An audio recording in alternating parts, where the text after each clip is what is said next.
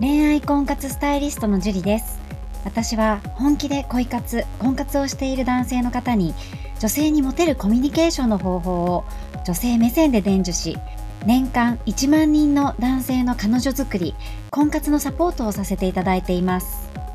ポッドキャスト恋愛婚活スタイリストジュリの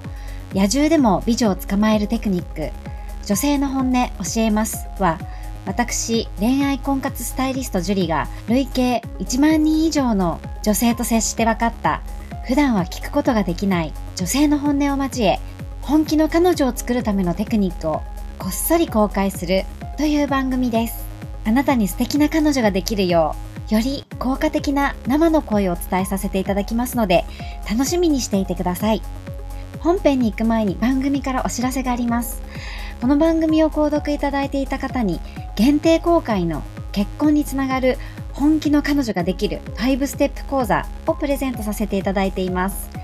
番組の一番最初のボタンをクリックすると簡単にプレゼントが受け取れるようになっていますので、ぜひご覧いただければと思います。質問も受け付けていますので、どしどし送ってくださいね。それでは本編のスタートです。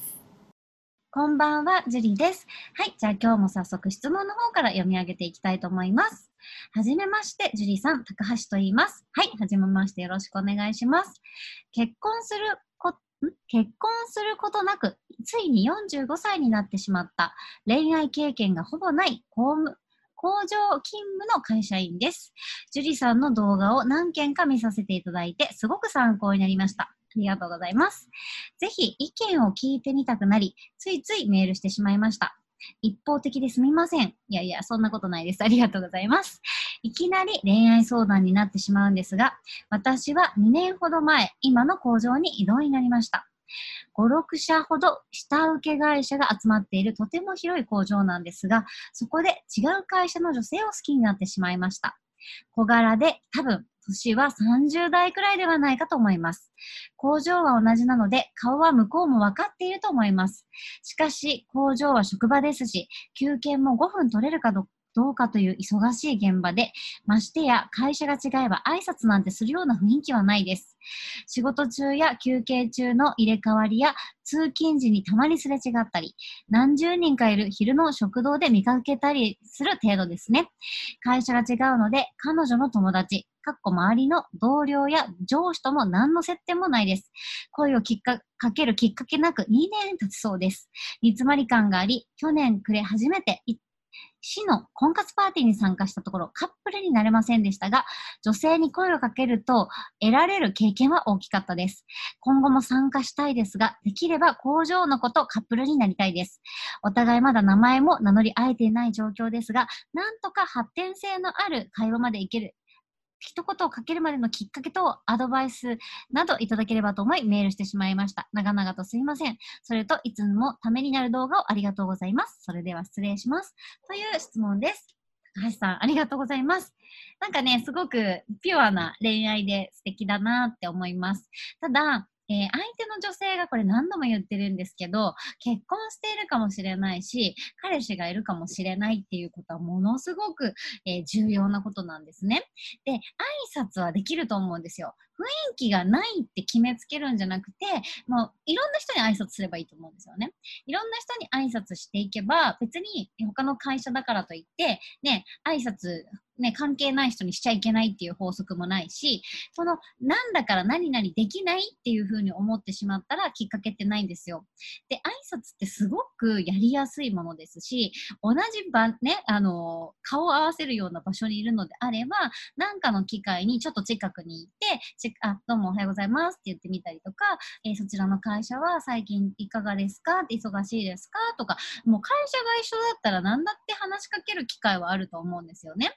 で、2年の片思いってめちゃくちゃもったいなくて、しかも話せてないのに。っていうのは、やっぱりね、片思いが長い人っていうのは、相の女性をすごく美化しているというか、自分の想像の人物になっちゃってるんですよ。自分がこういう顔だからこういう性格なんだろうな、みたいな感じで、自分の理想像にその女性を当てはめてしまっている場合があるんですよね。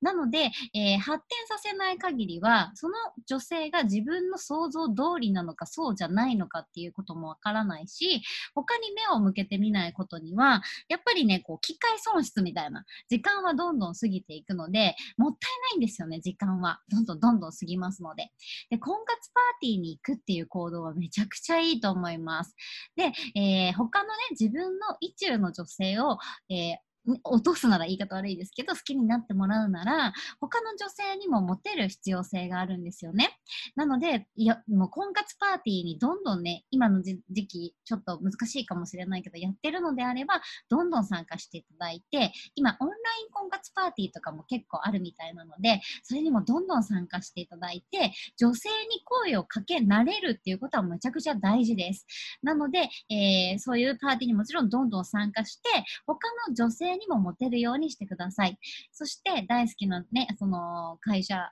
のないのね、女性に対しては挨拶から始める。とにかく声をかけなければ、えー、始まらない。で、一番いいのは、やりやすいのは挨拶なんですよ。挨拶って誰にしたってね、山登りだったらそこら辺にいる人にも知らない人にも挨拶するぐらいなので、ぜ